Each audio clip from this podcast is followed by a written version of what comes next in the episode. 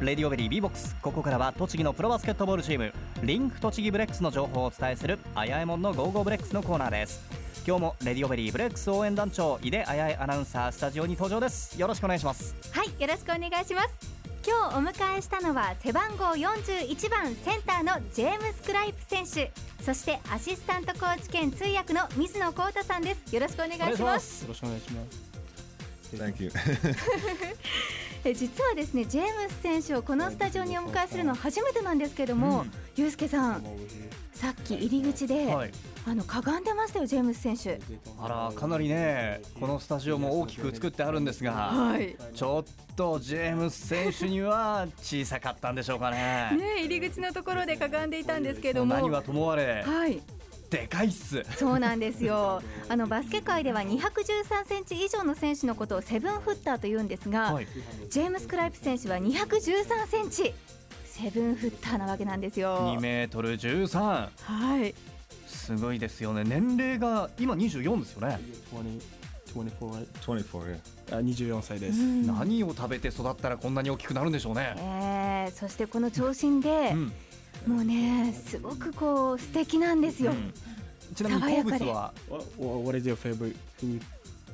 Favorite? food- I eat everything. When you're big, you pretty much eat, you know, whatever you're given. My parents made me try a whole lot of different foods, so あとお母さんとかがすごいいろいろな料理を作ってくれるんで、本当にどういう料理でもいろいろ食べます。ほへー一番のお気に入りってあったりす What る is んでしょうか what ね is your, your like favorite mom's dish? oh, my dad actually cooks more than my mom does. 父親の Um, 方が母親よりも実は my 料理を mom する does んです。 mostly like dessert and stuff, but my dad cooks uh, most of the meals. So um, I'm kind of sad I'll be missing Thanksgiving dinner this year because that's usually the best meal of the year. But they're gonna come out and do so. Hopefully, we'll do something here for it instead. そう今回ここに日本に来てることでサンクスギビングっていうその あれが祝いの日があるんですけど、その祝いの日に食べてる特別な料理ターキーと七面鳥とかそういうのが食べれなかったので今度両親が来るんでその時に何かできればいいな。うん。日本での暮らしは今シーズンからですよね。So this is your first time to like living in Japan, right? Yeah, first time here. 初めてです。いろいろ不便なこととかあるんじゃないですか？大丈夫ですか？Are you like tra- struggling with something to living living in Japan so far? am I what traveling with? No, struggling. Struggling? No, no. I've, it's been very easy to get used to. Uh, everybody's really polite. I was worried at first about the, the language barrier, but um, most people understand enough, and you know, pointing at things and everything, I, I can do. I can get by. So it's not been a problem at all. Uh, and and we have coach here to take care of us and get us stuff that we need. So そうえそれと さもう本当に困ることも特になくて、でも最初は言語のところで困ったことはあったんですけどそれ以外はみんなすごい礼儀正しい人たちばっかで、でも本当にすごく過ごしやすいしでコーチ陣とかもしっかり自分のことを扱ってくれるんで、すごい大丈夫です。おやっぱそういうたくましさもね、うん。アスリートには必要ですよね。そうですね。精神的な面もね。ねえさあ。今回うん。初めてジェームス選手をお迎えしたということで、うん。ジェームス選手の情報も満載でお送りしていきたいと思います、はい。さあまずはですね昨日宇都宮市清原体育館で行われた試合の話をしていきましょう。2勝6敗で7位だったブレックスは4位の名門チームトヨタ自動車アルバルクと対戦しましたちなみにアルバルクは背番号40番 ,40 番の田中健選手の古巣でもあるんですね。結果はですね84対81見事ブレックス競り勝ちました。And 84 to 81 and we ま won た the game. 今スタジオの前にいらっしゃるリスナーさんもですねファンの方々も一緒に手を叩いてくださくださいました。さてジェームス選手今回の勝利どんな気持ちでしたか？So yesterday? I was I was very happy to get a win. It was it was a, a big game for us to bounce back after losing to Ice Sheen two games like we did. So, um, you know, as a team, I thought we played a lot better and we showed some toughness uh, through a close game. And you know, personally, to come out and, and be able to score better than I did against Ice Sheen and, and rebound better was a big uh, big lift for me as well. So it was good all the way around. えっと、愛心戦2連戦負けたこともあってそのそれをしっかりか今回勝てたことによってすごいチームもいい雰囲気になれたし個人的にもしっかりやることをやってリバウンドを取ったりとかスコアをしたりとかそういうことをしっかりできたのでチームとしても良かったし個人的にもすごいいいパフォーマンスができたゲームでした。うん本当にあの毎回思うんですけど、はい。ブレックスのすごいところは負けた試合もきちんと次の試合に生かしていること。をもうすごくそれを毎回感じるんですよね。まあ、。トヨタもね強豪って言われてましたからね。はい。やっぱりそれも悔しい2連あの2連敗があったからこそうん。今回の勝利につながったんだと思います、ではですね改めて今回の試合詳しく振り返ってみたいと思いますジェームス選手はスターティング5で出場しました。ブレックスは出だしはよく42対38の4点リードで前半を折り返します。ポイントはですねその後の第3ピリオドなんですね。前回までの試合ではこの第3ピリオドで相手に流れを持っていかれて逆転されるケースが多かったんです。でも今回はブレックス粘りを見せました。54対53の1点リードで最終第4ピリオドに突入しました。一時は6点差にリードを広げましたが追いつかれてしまいまして同点で第4ピリオドを終了。ということで今シーズン初の5分間の延長戦に突入しました。初めてですね。はい、もう本当にね、うん。どちらが勝ってもおかしくない展開だったんですけども、ジェームス選手、延長戦、どんな気持ちで臨みましたか？How did you feel when you get into the overtime? I was uh, a little disappointed that we had to go to overtime at first, but you know I was really happy at the same time because um, you know it's a it's a spot where we've been in the fourth quarter before and it's been a close game and we've let the game slip and we didn't do it this time. You know even though it went to overtime, uh, we kept playing hard and uh, showed a lot of character and, and pulled out the win. So I thought that was very good. But at the same time, I was tired and I kind of wanted to get out of there after regulation. So. Um, but it took overtime to do it, and we'll take the win any way we can get it. So.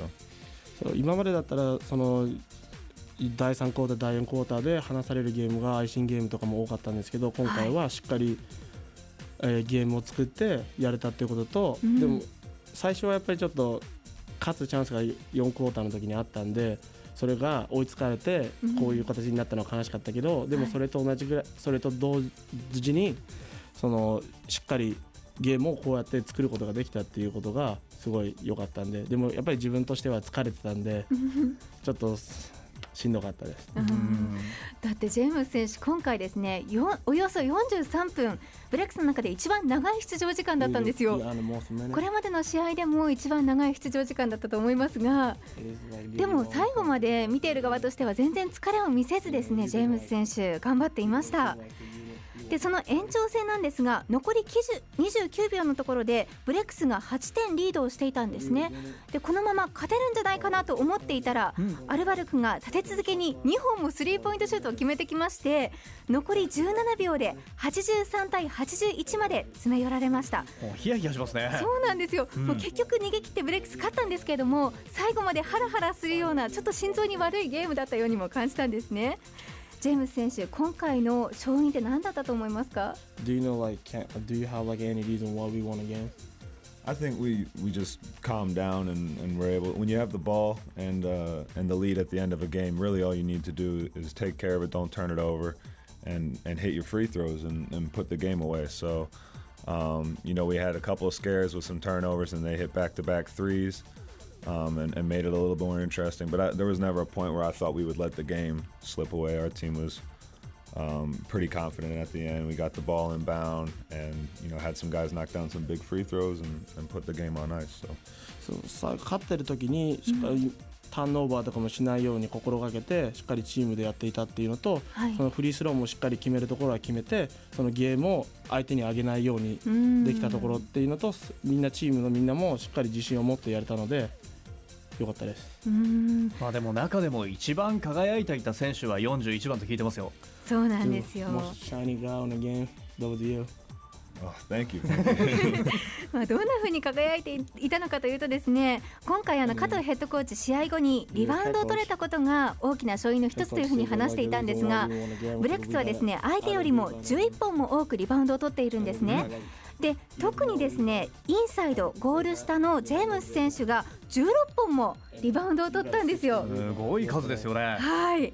もう.先ほども言ったようにジェームス選手213センチ長身を生かしたそういったプレーやものすごくそのパワープレーゴリゴリとこう押していくようなシュートっていうのがねたくさん今回見えてそれが大きなその勝因の一つだったんじゃないかなとうん思います。ういうの対戦していたあの相手のオバノン選手という選手がいたんですけども身長が201センチでジェームス選手との差が12センチもあったんですね。もうやっぱり高さも活かせたってことですね。そういったこともね、もう本当に重要だったんじゃないかなと思います。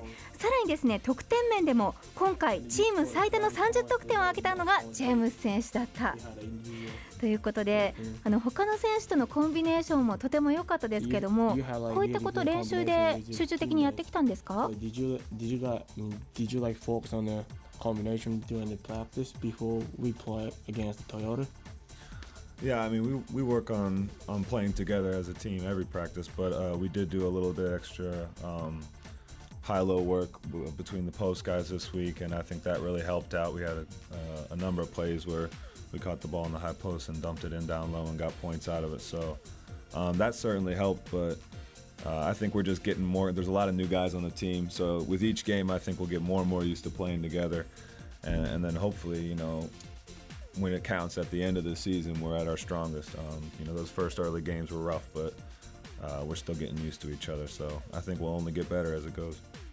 でこの1週間その試合に迎えるまでにチームとしてもちろんコンビネーションを強化する練習をやってきたっていうのとプラスそのセンター同士4番5番の選手 が練習後にも集まってそういうコンビネーションの練習をしてたところが本当に今回そのハイローって言ってハイポストからローポストへのパスからのローポストでのスコアをするとかそういうところの練習をしてきたのでそれがすごく良かったと思います。であとやっぱりブレックスは新しい選手がいっぱい今シーズンは来たんで、はい。やっぱりそれに慣れていくのは少し時間がかかるしそれが最後シーズンを通していくうちに身になって良くなっていくことによってシーズン終わる頃には一番強いチームになれるといいと思います。うーんまあでもジェームス選手個人としてもこれだけの活躍をキープしていけば間違いなくオールスターゲームに呼ばれるんじゃないですか So you might be selected at All-Star game if you keep playing like this.